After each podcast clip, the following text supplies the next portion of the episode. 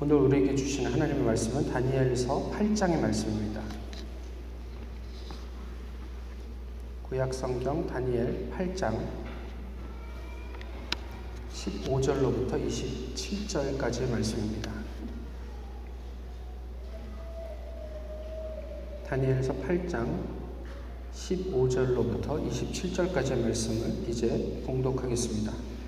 나 다니엘이 이 환상을 보고 그 뜻을 알고자 할 때에 사람 모양 같은 것이 내 앞에 섰고 내가 들은즉 을레강 두 언덕 사이에서 사람의 목소리가 있어 외쳐 이르되 가브리엘아 이 환상을 이 사람에게 깨닫게 하라 하더니 그가 내가 선 곳으로 나왔는데 그가 나올 때에 내가 두려워서 얼굴을 땅에 대고 엎드림에 그가 내게 이르되 인자야 깨달아 알라. 이 환상은 정한 때 끝에 관한 것이니라 그가 내게 말할 때에 내가 얼굴을 땅에 대고 엎드려 깊이 잠들매 그가 나를 어루만져서 일으켜 세우며 이르되 진노하시는 때가 마친 후에 될 일을 내가 내게 알게 하리니 이 환상은 정한 때 끝에 관한 것임이라.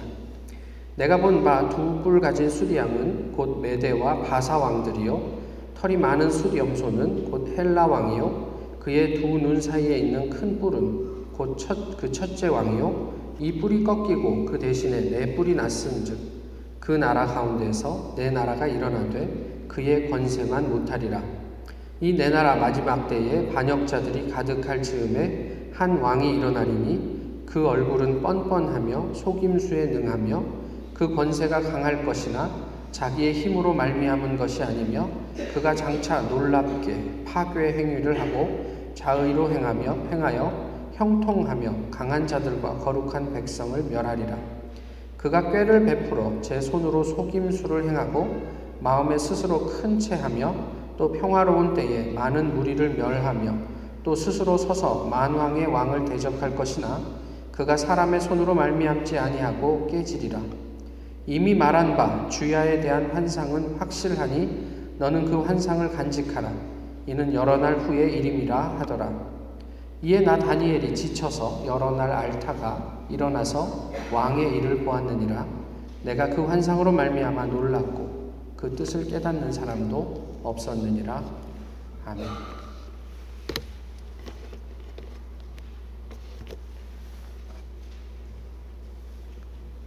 역사는 반복된다죠. 뭐 좋은 의미로 쓰이기도 하지만 때때로 그 역사에서 교훈을 얻지 못하고 잘못된 길을 계속 가는 경우에 아, 어떻게 사람들이 역사 속에서 그 교훈을 얻지 못할까라는 좀 그 안타깝고 어이없는 일들을 이렇게 아쉬워할 때 쓰는 말이기도 합니다. 왜 역사는 어, 특별히 불행한 역사는 반복될까 궁금합니다. 아, 저희가 느부갓네살 왕이 그 다니엘서 4장에서 보여주었던 것처럼 하나님께서 이렇게 가다가는 네가 망하게 될 거야 라고 미리 보여주셔도 사실 그렇게 별로 좋아질 것 같지가 않은 거예요. 그렇게까지 미리 보여주시고 해법을 마련해 주셨는데도 느부갓네살 왕은 그 뭐 1년여의 유예 기간 동안 전혀 삶의 변화가 없었으니까요. 이 전화기 사면 화재가 날 겁니다. 그렇지만 불이 난 다음에는 보상금으로 한몫 톡톡히 버실 수 있을 겁니다. 이 전화기를 구입하시죠. 라고 이야기한다면 전화기가 팔리겠습니까? 아, 쉽지 않겠죠. 또 어쩌면 그 전화기를 파는 일 자체가 불가능할지도 모르겠다 이런 생각을 합니다. 그런데 혹시 예, 반드시 불이 나는 전화기를 팔 수 있는 방법이 있을까? 하는 생각을 해보게 됩니다. 8장은 세계 제국의 멸망에 관한 다니엘의 이상에 대한 이야기입니다. 주요 내용은 단어 하나로 얘기하면 뭐 정확하게 두 단어인데요. 작은 뿔입니다. 8장에서 가장 중요한 어떤 핵심적인 게 작은 뿔이에요. 7장에서는요. 지난주에 나눴지만 어, 네 짐승에 대한 이야기였죠. 근데 처음 새 짐승에 대한 묘사가 단 세 절 할애되었습니다. 그런데 네 번째 짐승과 거기서 나온 작은 뿔에 대한 설명이 아홉 절에 걸쳐서 묘사가 되어 있고요. 그 네 번째 짐승도 세 절 정도 묘사가 되고 나머지 작은 뿔에 대해서 여섯 절이 할애되었습니다. 오늘 본문 8장도 보시면 숫양과 숫염소가 나와 있는데 숫양에 대해서는 세 절, 숫염소에 대해서는 여섯 절, 그리고 작은 뿔에 대해서 무려 11절이나 할애하고 있습니다. 그러니까 7장과 8장을 관통해서 중요한 한 가지가 무엇이냐면 작은 뿔이라는 거죠. 근데 지난주엔 자세하게 말씀드리지 않았지만 이 7장과 8장의 환상은 2장 그 큰 신상과 관련된 환상과 연결되어 있습니다. 그 2장과 7장과 8장을 좀 비교해 보시면요. 2장, 7장, 8장에 공통된 주제가 있는데 그것은 뭐냐면 세상의 역사가 계속 흘러갈 것이다. 그 열 왕들이 지나간 후에 그 다음에 하나님 나라가 도래할 것이다. 라는 비전이 2장, 7장, 8장의 공통된 주제예요. 2장의 내용을 한번 보시죠. 오래 전 일이라 좀 잘 기억이 안 나실 수도 있는데 큰 금, 큰 신상을 봤다고 그러잖아요. 머리는 금이고 뭐 어디는 이러, 이러고요. 바, 이제 발 쪽이 다리와 발 쪽이 이제 철하고 흙으로 돼 있는데 이게 무자비하기가 이로 말할 데가 없다. 이렇게 얘기를 하고 있죠. 그래서 지상에 있을 네 나라와 그 다음에 이어질 하나님 나라에 초점을 맞추고 있어요. 2장에서는. 근데 거기에서는 7장과 8장에 나와 있는 것처럼 유대인에 대한 박해나 이스라엘의 침략에 대한 이야기들은 언급되지 않고 있습니다. 마지막 나라의 잔인 무도한 파괴 행위만 강조하고 있죠. 그런데 사람이 다듬지 않은 돌이 뜬금없이 나와서 그 마지막 나라도 완전히 처 어, 가루가 되게 할 것이다. 이게 이제 그 환상의 주요 요지입니다. 그럼에도 불구하고 2장은요, 그 첫째 나라와 넷째 나라, 그리고 영원한 나라에만 초점을 맞춥니다. 둘째, 셋째는 별로 관심이 없어요. 그러니까 첫째 나라는 지금 다니엘이 속해 있는 바벨론을 의미하기 때문이고요. 마지막 나라는 그 포악함 때문에 굉장히 집중을 하고 있고 그 마지막 나라와 아, 하나님의 나라가 연결되어 있기 때문에 이 두 나라가 주목을 받고 있는 거죠. 7장으로 가보시면 네 짐승이 나오는데 그네 짐승의 나라와 인자의 영원한 나라가 언급되어 있습니다. 작은 뿔로 대표되는 왕이 유대인을 박해하고 이스라엘을 공격하게 될 것이다. 라는 예언도 거기에 포함되어 있죠. 그러나 여전히 인자와 같은 이에 반격이 있을 것이고 궁극적으로 승리하게 될 것이다. 라는 이야기를 담고 있습니다. 실장에서는요, 네 번째 짐승과 영원한 성도의 나라에만 관심이 있습니다. 첫 번째, 두 번째, 세 번째 짐승은 그냥 그런 짐승이 있었다라는 간단한 묘사만 하고 넘어가죠. 오늘 본문 저희가 읽었던 처음부터 읽진 않았지만 8장은 두 왕국에 초점이 맞춰져 있습니다. 하나는 뭐라고 얘기를 하죠? 메데, 메데와 바사 제국이라고 얘기를 해요. 다른 하나는 헬라 제국이라고. 그래서 순양은 메데 바사 제국이고요. 그 다음에 숫 염소는 헬라 제국을 의미합니다. 2장의 네 나라 중에 세 나라가 여기에서 이제 구체적으로 밝혀지는데 첫 번째는 아까 바벨론이라고 말씀을 드렸고요. 두 번째, 세 번째가 이제 오늘 본문에서 얘기하는 메데바사, 그 다음에 헬라. 마지막이 무엇이냐? 이거는 아직까지도 의견이 분분합니다. 근데 여전히 8장에서도 그 작은 뿔에 대한 이미지를 가지고 그 작은 뿔이 얼마나 포악하고 하나님에게 배반적인가 이런 이야기들을 이야기하고 있죠. 그래서 둘째, 셋째 짐승을 주목하고 그 다음에 이어질 하나님 나라를 여전히 8장도 예언을 하고 있습니다. 결국 8장을 좀 정리해 보면요. 사실 이 예언과 계시를 그 나누는 게 생각처럼 쉽지는 않은 것 같아요.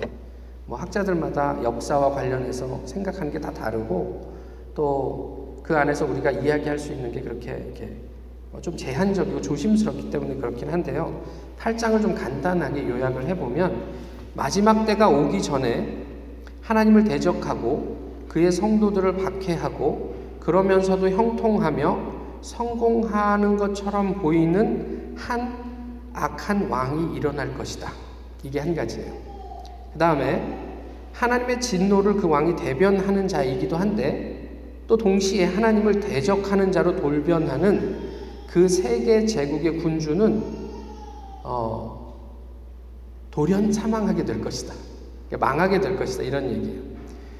지난주에 그 얘기를 하지 않았지만 처음 새 짐승은 완전하게 멸망할 거라고 얘기하지 않아요. 근데 마지막 네 번째 짐승은 그 인자 같은 이가 와서 그에게 완전하게 짓밟히고 죽게 될 것이다. 이렇게 이제 묘사를 하고 있습니다. 그렇지만 그가 멸망당하기까지 하나님의 백성은 극한의 고통에 시달리고 육체는 죽음에 넘겨질 것이다. 이런 이야기가 8장의 그냥 개략적인 내용입니다. 그런데 이 8장의 내용을 보면 생각나는 분이 있어요. 교회에서 생각나는 분이라고 그러면 보통 그냥 예수님 그러면 되게 맞습니다. 근데 어떤 측면에서 비슷한 맥락이 있냐면 어, 순환과 죽음과 부활이라는 측면에서 비슷한 맥락이 있어요. 제가 나중에 또 이제 나눌 수 있으면 좋은데 미리 말씀을 드리면 27절에 가보시면 어, 내가 두려 무서웠고 그 다음에 이 이상을 깨닫는 자가 없었다. 근데 이거는 어, 다니엘 외에 다른 사람을 의미하는 게 아니에요. 여기선 다니엘 자신을 의미하는 거예요.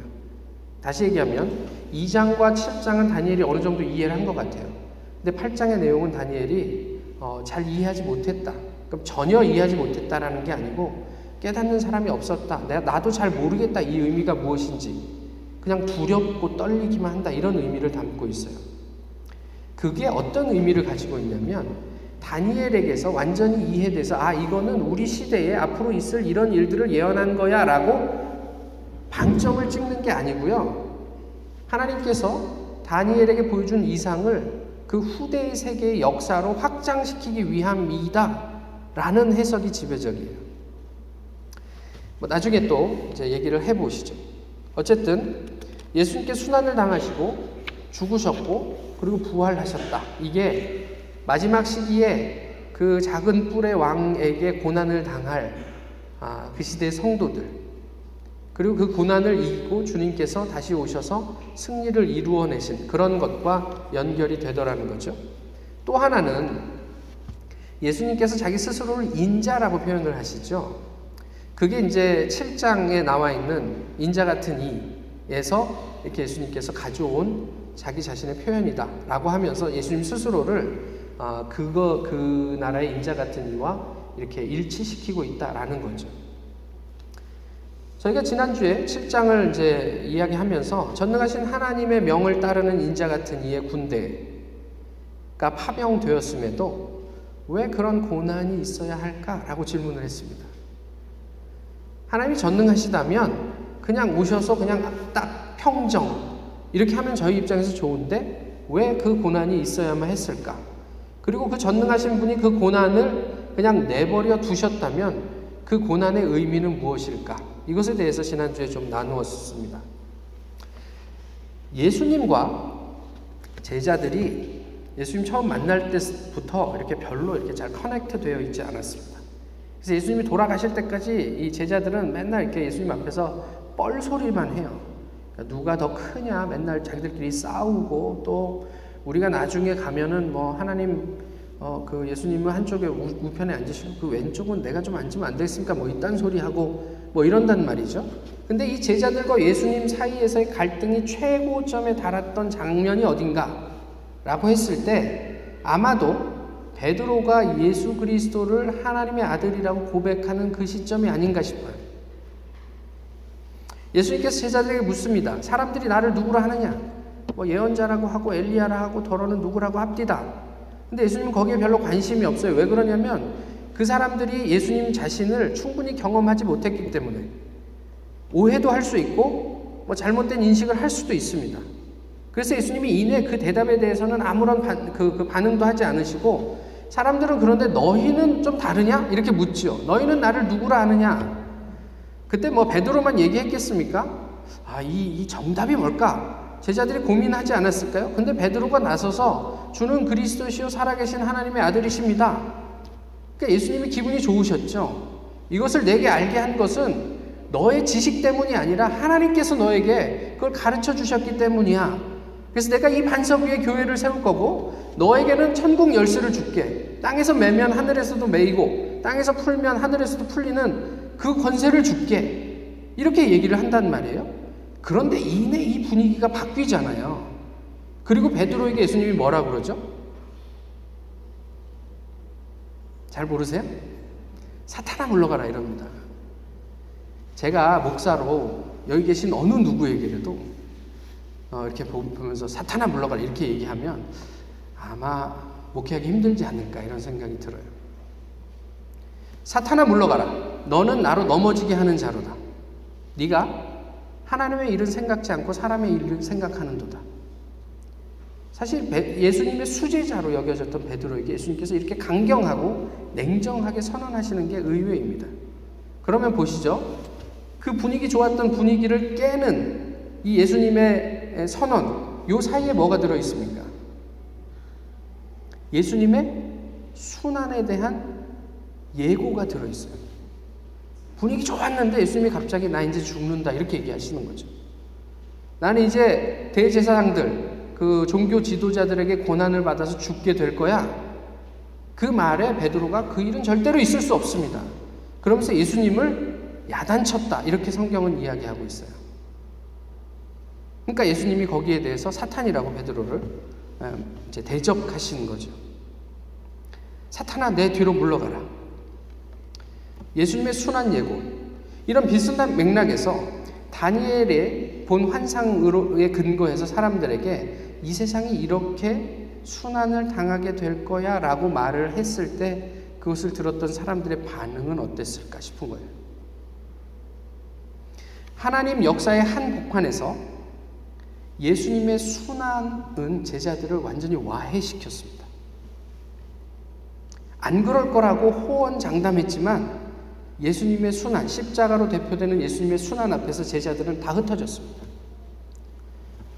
마지막 때에 직접 몸으로 경험하게 될 박해 속에서 우리는 어떻게 될까요? 이런 상황을 감안하면 다니엘의 이후의 사역은 분명히 마지막 때를 위한 준비에 초점이 맞추어졌을 것이라 여겨집니다. 다른 사람들은 이 사안이 얼마나 중한지 몰라요. 적어도 다니엘은 그 말씀을 듣고 해석을 들을 때 기절할 만큼 두렵고 놀라운 일이었음을 알고 있습니다. 내가 이 의미를 다 알지는 못해도 하나님의 나라가 도래하기 직전에 우리가 얼만큼 엄청난 도전에 직면하게 될 것인지 몸에 병이 날 만큼 그렇게 두렵고 떨리는 경험이었다. 성경은 그렇게 얘기합니다. 하나님의 환상 보여주셨으면 그냥 환상이 환상을 봤다더라 이래도 그만인 거죠. 근데 왜 자꾸 깊은 잠에 빠져듭니까? 왜 자꾸 여러 날을 알타가 일어납니까? 그게 그만큼 다니엘에게 얼만큼 중하게 경험되었는지를 보여주는 묘사 아니겠냐는 말이에요. 예수님에 대해서 어떻게 이해하고 계십니까? 예수님이 개인의 필요를 채우고 사회를 구원하는 정치 지도, 지도자입니까? 예수님을 직접 만나고 경험했던 예수님 시대의 아, 유대인들은 예수님을 그렇게 인식했습니다. 심지어 제자들조차도요. 그래서 저희가 알고 있듯이 예수님께서 예루살렘에 들어가실 때 이 그 모였던 무리들이 얼마나 예수님을 그 열렬하게 환영합니까? 얼마 지나지 않아 예수님을 못 박으라고 이렇게 돌변할 사람들이에요. 근데 그들이 예루살렘 성 앞에서 예수님에게 보여준 것은 개선하는 임금의 모습, 그 임금을 환영하는 모습이에요. 근데 예수 그리스도에 대해서 제대로 된 인식을 가지고 있지 않는 한 그들이 예수에게 보여주었던 최고 저, 최고의 존경의 표시는 사실 무의미합니다. 자기 겉옷을 벗어서 땅에 깔았든 말았든 종려나무 가지를 들고 그렇게 열렬을, 열렬히 환호했든 말았든 그들이 보여줬던 그 행위가 이내 그 다음날 어떻게 돌변했는지를 보면 예수 그리스도를 우리가 어떻게 인식하고 경험하고 있느냐가 얼만큼 중요한지를 알게 해주는 대목이죠. 교회 좀 다녔다는 사람 치고 누가 예수님을 나 개인의 욕구를 충족시키는 도구라고 이야기하겠습니까? 교회 좀 다닌 분들이 어디 예수님을 세상의 사회나 정치 문제 이런 것들만을 해결하는 존재라고 이야기를 하겠습니까? 하지만 정작 교회 안에 있는 우리는 그런 예수를 기대합니다. 하나님 전능하시잖아요. 저의 필요를 아시잖아요. 그러니까 이 필요 좀 채워주시죠. 그럼 제가 응분의 보답을 교회 안에서 열심히 해보겠습니다. 다 틀린 건 아닌데, 저희가 그렇게만 하나님 앞에 접근한다면 문제는 문제가 되는 거죠. 저희가 영적으로 아주 그 그냥 초보적인 수준에서 그렇게 하나님을 만나길 원한다는 것은 전혀 문제가 될 일이 아닙니다. 그렇지만 이 교회의 역사가 2000년이 넘어서고 있는데 여전히 하나님을 그렇게만 인식하고 있다면 저희가 교회 안에서 매주 하나님께 드리는 예배가 과연 예수님께서 예루살렘에 입성할 때 그렇게 환호하던 무리들과 다른 것인가? 라고 질문했을 때 우리가 뭐라고 대답을 할 수 있을까 싶은 거죠. 예수님의 진심, 그리스도의 그 마음을 경험하고 계십니까? 십자가를 지셨습니다. 그래서 제자들의 눈에, 눈, 눈에도 철저하게 실패한 스승으로 보여졌습니다. 그렇지만 주님은 역설적 승리를 이루어내셨습니다. 그 모습에서 마지막 때를 살아야 하는 신앙인들의 본을 보게 되죠. 여기서 중요한 내용이 이거예요. 죽음이 없으면 예수 그리스도도 없다. 예수님은 반드시 죽으셔야 했습니다. 죽으셔야 했고 그 죽음을 이기고 부활하시고 승천하신 분이 예수 그리스도예요. 그 죽음 없이 순환 없이 고난 없이는 예수가 예수 될 수 없음을 우리는 성경을 통해서 알게 됩니다.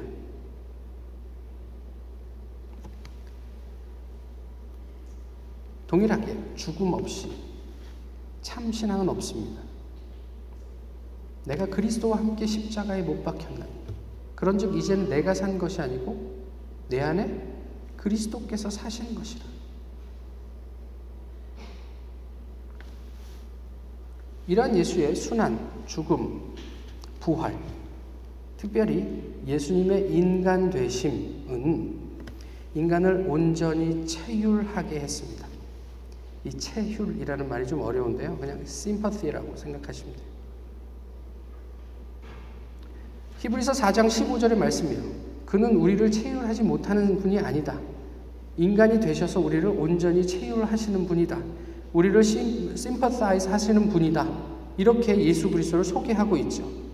그런데 이 체휼은 나만의 필요를 위한 이기적인 동정이 아닙니다. 이 체휼은 고통당하는 하나님 나라, 하나님 백성에 대한 극률함이에요. 개인의 고통도 중요한데요. 하나님 나라가 고통당하고 있어요. 거기에 대한 극률함이에요. 자기 연민이 아닌 약자에 대한 공감입니다. 기독교 신앙이 타락하고 무속화되면서 공동체성은 약화되고요. 개인이 드러납니다. 그래서 하나님에게 그 개인이 무엇을 받았는가로 그 신앙을 측정하려고 해요. 우리의 공동체가 얼만큼 하나님에게 접근하는가 이런 것들을 보려고 하지 않고 내가 하나님 잘 믿었더니 직장에서 잘 나가고 우리 자녀들이 잘 크고 또 돈 많이 벌고 아무 걱정 없이 잘 살게 되었더라 이것으로 우리의 신앙을 증명하려고 하는 거죠. 대단히 무속적이지 않습니까? 사도 바울이 언제 한번 예수를 만난 다음에 내가 이만큼 배워서 내가 복 받은 사람이다. 내가 이만큼 누리고 있기 때문에 복 받은 사람이다. 라고 얘기했습니까? 내가 모든 것을 가졌으나 아무것도 갖지 않은 사람처럼 된 것은 아무쪼록 그 갖지 않은 사람들을 얻고자 함이라 하나님 나라에 대한 개념 때문에 그렇게 얘기를 한 거예요. 내가 비천한 것 같으나 누구보다도 세상에서 존귀한 것은 내가 섬기는 그 하나님이 세상에서 가장 존귀한 분이기 때문이다. 바로 그 하나님 나라의 개념 때문에 그런 자신감이 나오는 거예요. 내가 사나 죽으나 그리스도를 위해서 내가 지금 존재한다. 이렇게 이야기하는 거죠.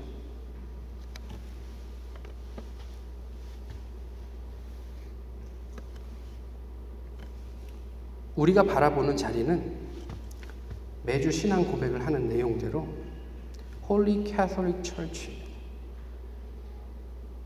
천주교 얘기가 아니에요. 그러니까 소문자 C로 쓰면 천주교, 로만 캐톨릭이고요. 저희가 하나님의 교회, 거룩한 공교회를 얘기할 땐 대문자 C로 써서 Holy Catholic Church라고 얘기합니다. 저희가 보는 것은 거기에요. 내 교회, 내 교회가 있는 게 아니라 그저 Holy Catholic Church만 있는 거예요. 교회나 목회가 나의 필요를 채우는 데 집중하게 되면 곤란해집니다. 하나님의 뜻을 충족시키는 데 집중하는 게 교회의 존재 목적입니다.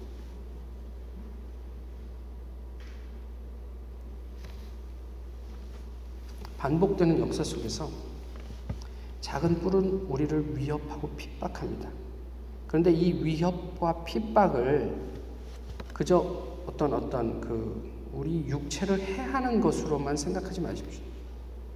궁극적으로 저희를 멸망시키게 하기 위한 유혹도 저희 영에는 엄청난 위협이요 핍박입니다. 사탄은 광명의 천사를 가장해서 우리에게 다가올 것입니다. 저희 눈에 보기에는 천사처럼 보이지만 그가 하는 말은 사탄의 이야기입니다. 유혹입니다. 그게 어떻게 핍박이 되지 않을 수 있겠습니까? 지금도 우리 주변에 산재합니다. 예수 그리스도의 수제자가 일시에 사탄이 될 수 있었던 것처럼 우리도 어느 누구에겐가 하나님의 일을 생각지 않고 사람의 일을 생각하면 사탄이 될 수 있음을 성경은 우리에게 이야기하고 있습니다. 우리는 이것을 살피며 필요한 시간을 견뎌야 할 사람들입니다. 나 자신에게만 함몰, 함몰되지 마십시오. 더 큰 역사가 우리를 침몰시키러 오고 있습니다. 아니, 이미 그러고 있는지 모르겠습니다. 그러나 동시에 더 큰 세계가 우리를 구원하기 위해서 도래하고 있음도 기억하십시오. 궁극적으로 이긴 싸움을 우리 주님께서 확인하시러 오고 있습니다. 지금 우리의 상황이 어떠하든지 간에. 문제는 이제 누가 그 시대, 이 시대를 체휼할 것인가입니다. 다니엘은 몸이 부서지도록, 자기의 몸이 상하도록 하나님 앞에 눈물을 흘리며 기절하며 안타까워했습니다. 그 시대의 시대를 체휼하던 다니엘이 있었다면 이 시대를 사는 그것을 체휼할 수 있는 사람은 누구여야 할까? 시대를 살피고 마지막 때를 준비하며 굳건한 영적인 보루가 될 사람이 누구일까? 주님의 교회의 목사로 저희 교회를 드나드는 또 이곳에서 하나님을 예배하고 하나님의 말씀을 함께 나누는 여러분들이 이 시대를 책임지는 그런 영적인 보루가 되었으면 좋겠습니다. 화재가 나는 전화기를 어떻게 팔까요? 팔 수 있는 방법이 하나 있습니다. 그 전화기를 사는 미친 사람 한 사람이 있습니다. 그리고 진짜로 그 사람들이 약속한 대로 그 전화기가 불이 났는데 우리가 생각지 못한 엄청난 보상을 받는 일이 생기면 몇 명은 아, 전화기 사볼까라는 생각을 가질 수도 있습니다. 제가 알바니아에 있을 때 2000년에 그 알바니아에 있었는데요. 그 전에 이제 알바니아가 되게 어수선했죠. 어수선하게 된 이유는 이것입니다. 90년에 아, 그 완전 쇄국하던 나라가 이제 그 통치자가 죽게 되고 90년에 이제 새로 오픈이 됐습니다. 그리고 세계 기업들이 막 들어가는데 같이 들어간 기업이 피라미드 그, 그 기업이 몇 한 한 세 개 정도 있었던 것 같아요.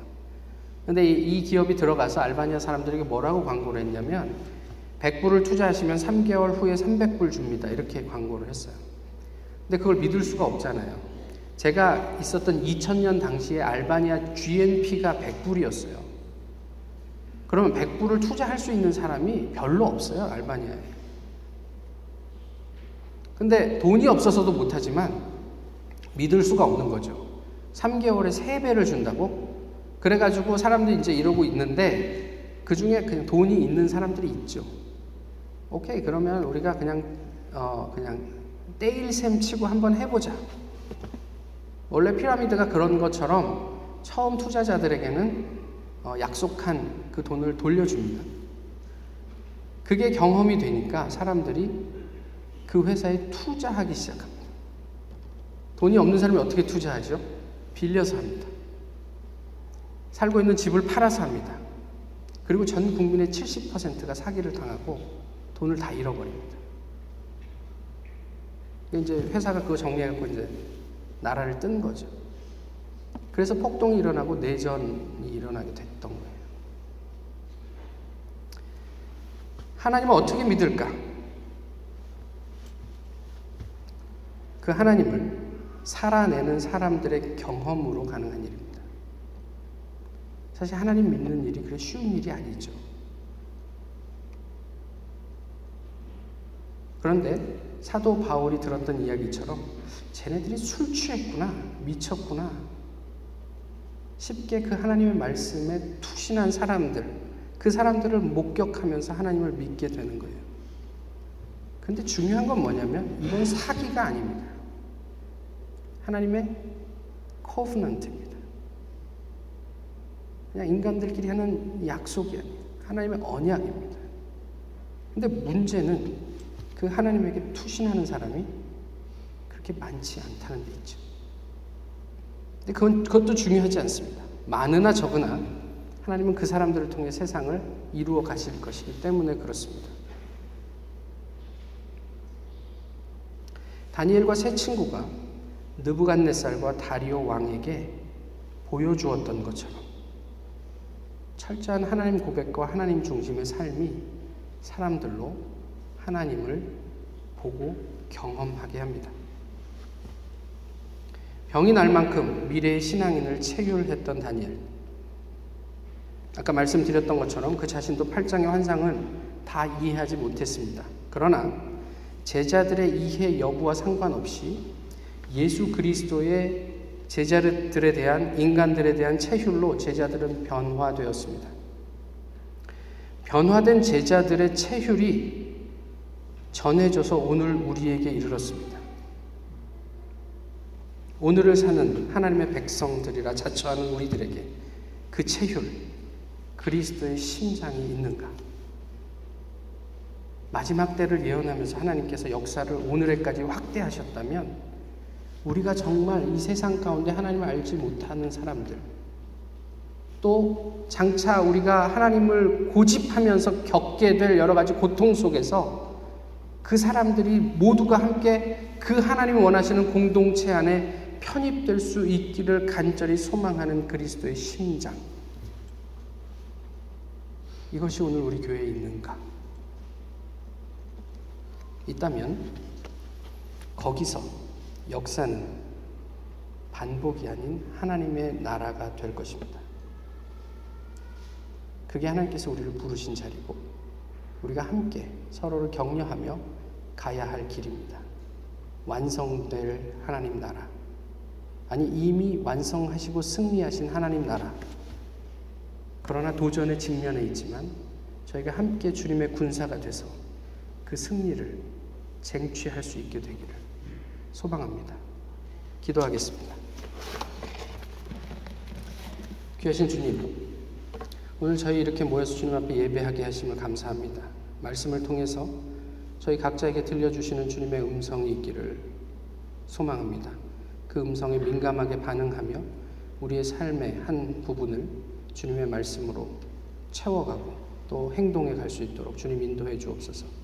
주님 이미 이루시고 약속하신 그 승리를 기대하며 오늘 하루 우리 주변을 살피게 하시고 하나님 나라에 합당한 주님의 백성으로서 합당한 우리의 삶을 채워갈 수 있도록 지키시고 인도해 주시옵소서. 저희가 그런 거룩한 공동체가 되어 세상의 교회 안에 하나님의 기쁨이 될 수 있기를 소망합니다. 예수 그리스도의 이름으로 기도하옵나이다. 아멘. 다 같이 일어나셔서 함께 찬송